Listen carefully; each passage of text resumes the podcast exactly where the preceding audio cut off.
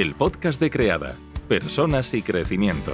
Tu espacio en el que Miguel Ángel y Rocío te acompañan a reinventarte personal, familiar y profesionalmente.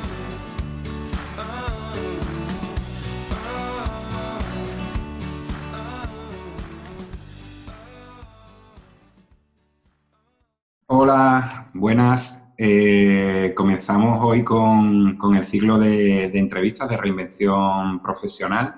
Eh, y bueno, hemos querido comenzar con, alguien que, es muy especial para nosotros por muchos motivos.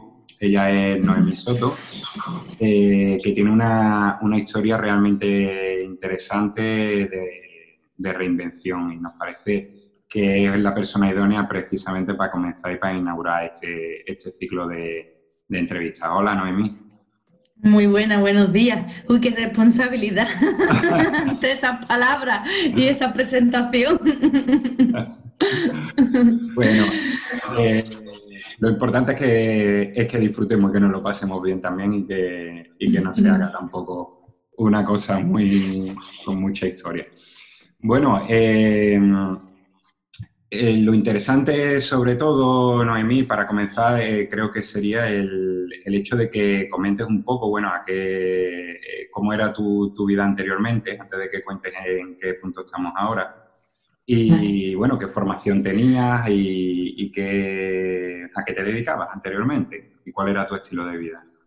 Vale, bueno, pues hace 10 años atrás, bueno, un poquito más, 12 años atrás, Eh, bueno, estudié trabajo social hace bastantes más, no 12. estudié educación infantil también.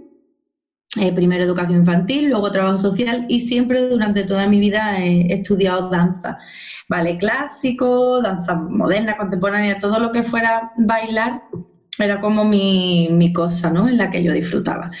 Em, y bueno, pues me dedicaba ya luego de estudiar y demás. En la época en la que yo terminé de estudiar había trabajo. En esa época se encontraba muy fácil. Y nada, yo terminé la carrera, la segunda carrera, que fue trabajo social, con 25 años, no 24. Y a los meses estaba trabajando como trabajadora social. Empecé en un programa para la Fundación Andaluza de Formación y Empleo y al muy poco tiempo me hicieron fija con mi plaza supuestamente de por vida, lo que todo el mundo quiere, ¿no? Una plaza fija para la Junta de Andalucía como trabajadora social, que era lo que yo había estudiado. Y bueno, pues trabajaba dinamizando colectivos en riesgo de exclusión social para la inclusión en el mercado laboral básicamente. Sí que es verdad que tenía un jefe estupendo que me dejaba mm, hacer muchas dinámicas, muchas cosas, que claro, yo tenía un montón de inquietudes, súper joven, con muchas ganas y pude, digamos, un poco hacer parte de lo que, de lo que quería.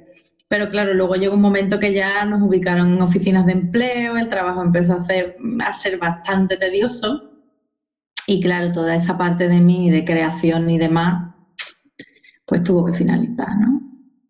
Paralelamente, como siempre he tenido muchas inquietudes, monté una empresa de educación sexual, porque también he hecho un máster en educación sexual y, bueno, pues hacía asesoramiento afectivo, afectivo sexual, y ahí un poco me llenaba esa cosa que de no hacer lo que me gustaba, de trabajar con personas de otra manera, y vivía en Sevilla, yo soy de Cádiz, Vivía en Sevilla, en la ciudad, en pleno centro, al lado del Arco de la Macarena de Sevilla, en un piso muy bonito, pero en un piso. Y bueno, pues trabajaba con mi horario de funcionaria y mi sueldo fijo y esas cosas. Bueno, que en teoría se supone que, nos han enseñado, eh, ¿verdad? Que todo es el ideal, ¿no? Sí hay que tener un trabajo fijo, ¿no? Casarse, tener hijos y comprarse un piso. Pues yo lo hice todo. El paquete completo, ¿no? Como dices. muchas veces sí. eh, compré el paquete completo. Y pues nada, yo fui súper obediente y ahí fui dando pasos para conseguir el estándar de la supuesta felicidad. y sin embargo sucedió algo sucedió algo, pues sucedió que eh, dentro del paquete estaba el tener hijos y cuando me quedé embarazada pues y tuve a mi hijo, pues de repente todo hizo, ¿no? Y, y estalló. Eh, yo quería, bueno, tener a mi hijo en casa, parto natural, crianza con apego, en fin. Y de repente era como... Tradicional, ¿no? Sí, el tipo de crianza sí, la manera en la que quería traerle. Y de repente, pues los valores, digamos, que le quería transmitir a mi hijo no tenían nada que ver con la vida que había construido, ¿no? Entonces me di cuenta que, que no quería vivir en la ciudad, que quería vivir en el campo, que no quería vivir en Sevilla, que tenía mucha calor siempre, y quería vivir en mi tierra otra vez, en Cádiz, al lado del mar. Me di cuenta que no quería trabajar en una oficina disfrazada, con zapatos todo el día y sentada en una silla sin poderme mover.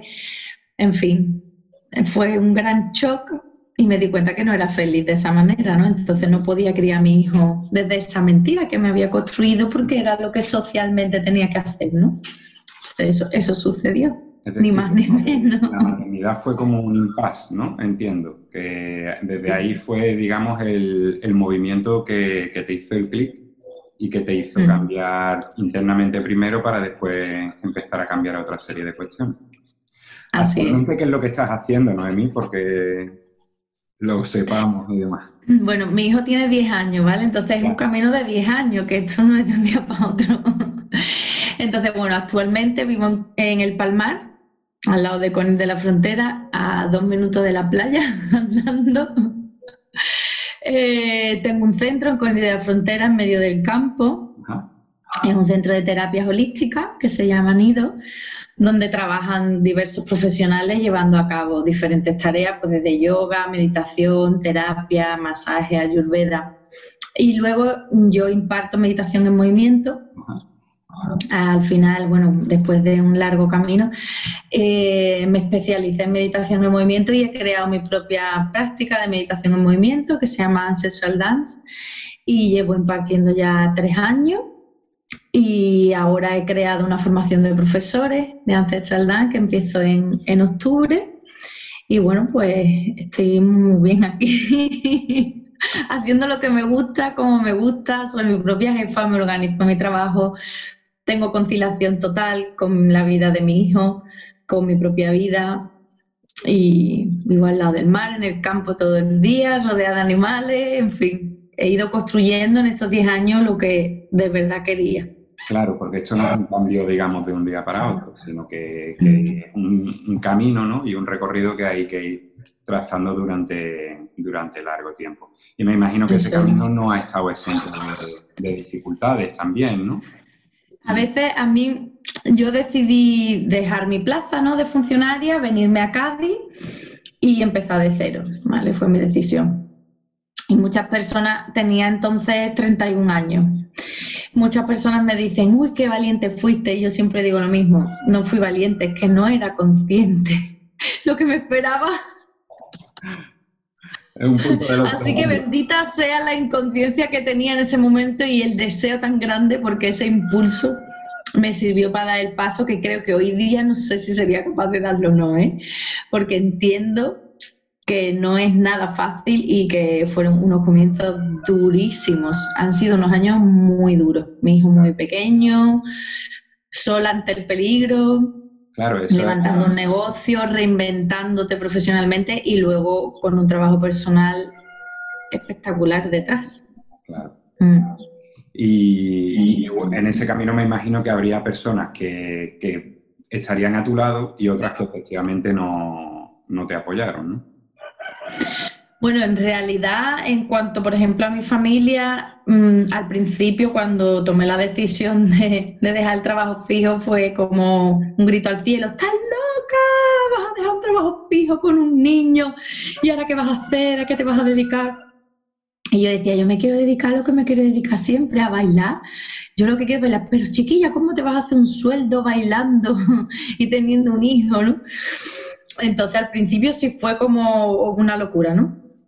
Pero yo ahí lo tenía muy claro, ¿eh? Decía que sí, que sí, que yo me acuerdo, mi cosa era, quiero poder vivir descalza, porque eh, para mí es fundamental, ¿no? Y estaba harta de estar con los tacones en la oficina de empleo, no podía más.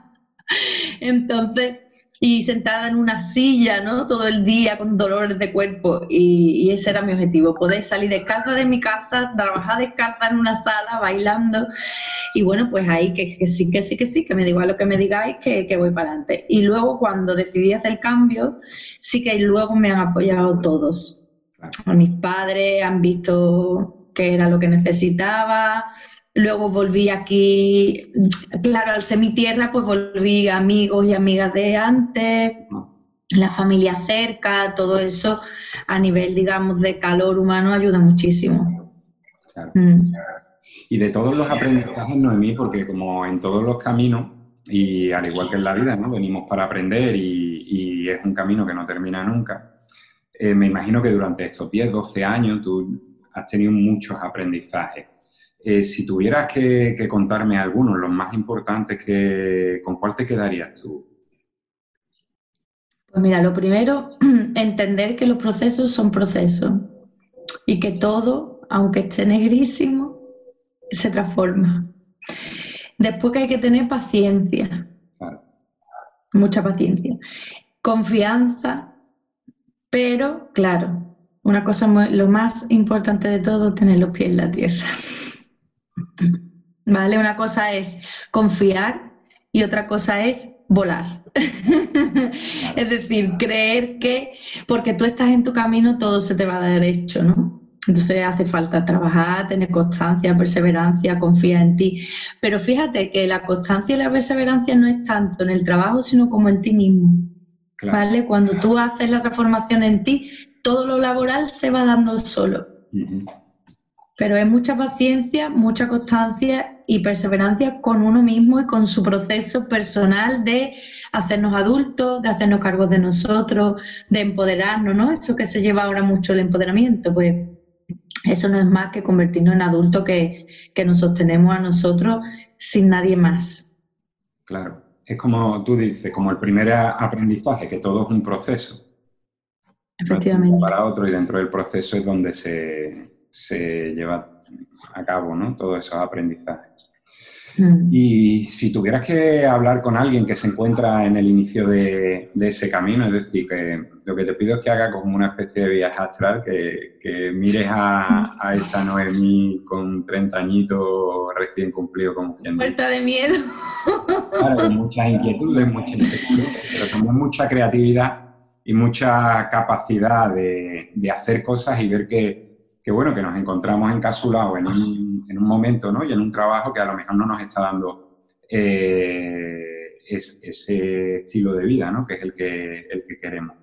Si tuvieras que, que ver a, a, una persona así, no tiene por qué ser joven, pero, pero sí, lleno con esas inquietudes, esas incertidumbres y esperanzas, ¿qué sería lo que tú le, le podrías decir ahora? Pues mira, yo lo primero que le diría es que mire de frente los miedos, que acepte que los tiene, que esa es la única manera de tener los pies en la tierra, porque si no aceptamos el miedo que tenemos a este paso, empezamos a fantasear y no vivimos lo que es la realidad. Y muy importante para iniciar estos procesos es em, empezarlos desde lo real, ¿vale? Aceptando que hay dificultades y, y regalos, ¿no? Entonces lo primero es mirar su miedo, aceptarlo y abrazarlo para poder inicia el camino y luego pues que, que tire para adelante, que merece la pena. que, a ver, solo tenemos esta vida, ¿sabes? Y si nos quedamos atascados en lo que no sabemos de verdad que no nos hace felices, es una decisión, ¿eh? Puedes quedarte ahí si quieres, pero si tenemos la oportunidad de vivirlo de otra manera y de de verdad hacer lo que nos gusta, Siempre la vida, mi sensación en todos estos años es que la vida te premia cuando tú decides dar el paso y, hacer lo que realmente deseas.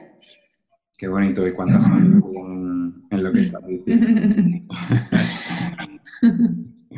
se nota, el, cambio de, eso, de ese camino que, que ha llevado. Bueno, pues Noemí, eh, me quedo con varias cosas, ¿vale? Con, el tema del proceso. Me ha gustado mucho lo último que has dicho de no solo mirar de frente los miedos, sino incluso abrazarlos. Porque yo soy también de esa opinión, de que muchas veces cuando abrazas el, miedo, lo conviertes en una especie de aliado que te está indicando que si te da miedo es porque verdaderamente puede que esté ahí la clave de, bueno, de ese estilo de vida y de, y de la felicidad, al fin y al cabo. No como una idea utópica, sino como, como un proceso. Y, desde Creada siempre decimos que hay que eh, transitar esta vida ¿no? con la cabeza en las nubes, pero con los pies en la tierra. Y es algo que tú también has Eso es muy importante. Quizás para mí el, el mayor aprendizaje. ¿eh? Bueno, pues muchísimas gracias. Eh, te agradezco, como sabes, enormemente, no solo profesionalmente, sino también a nivel personal, el que eh, hayas querido estar conmigo en, en, este momentito. Y nada, te envío un beso muy grande allá por tierra gaditana y sé que ahora tienes más, más tareas y demás. Un beso muy grande. A ti muchísimas gracias, ha sido un gran placer y bueno, puede servir el proceso de uno para compartir con los demás y de ayuda a dar el salto, así que para mí es un, súper honor.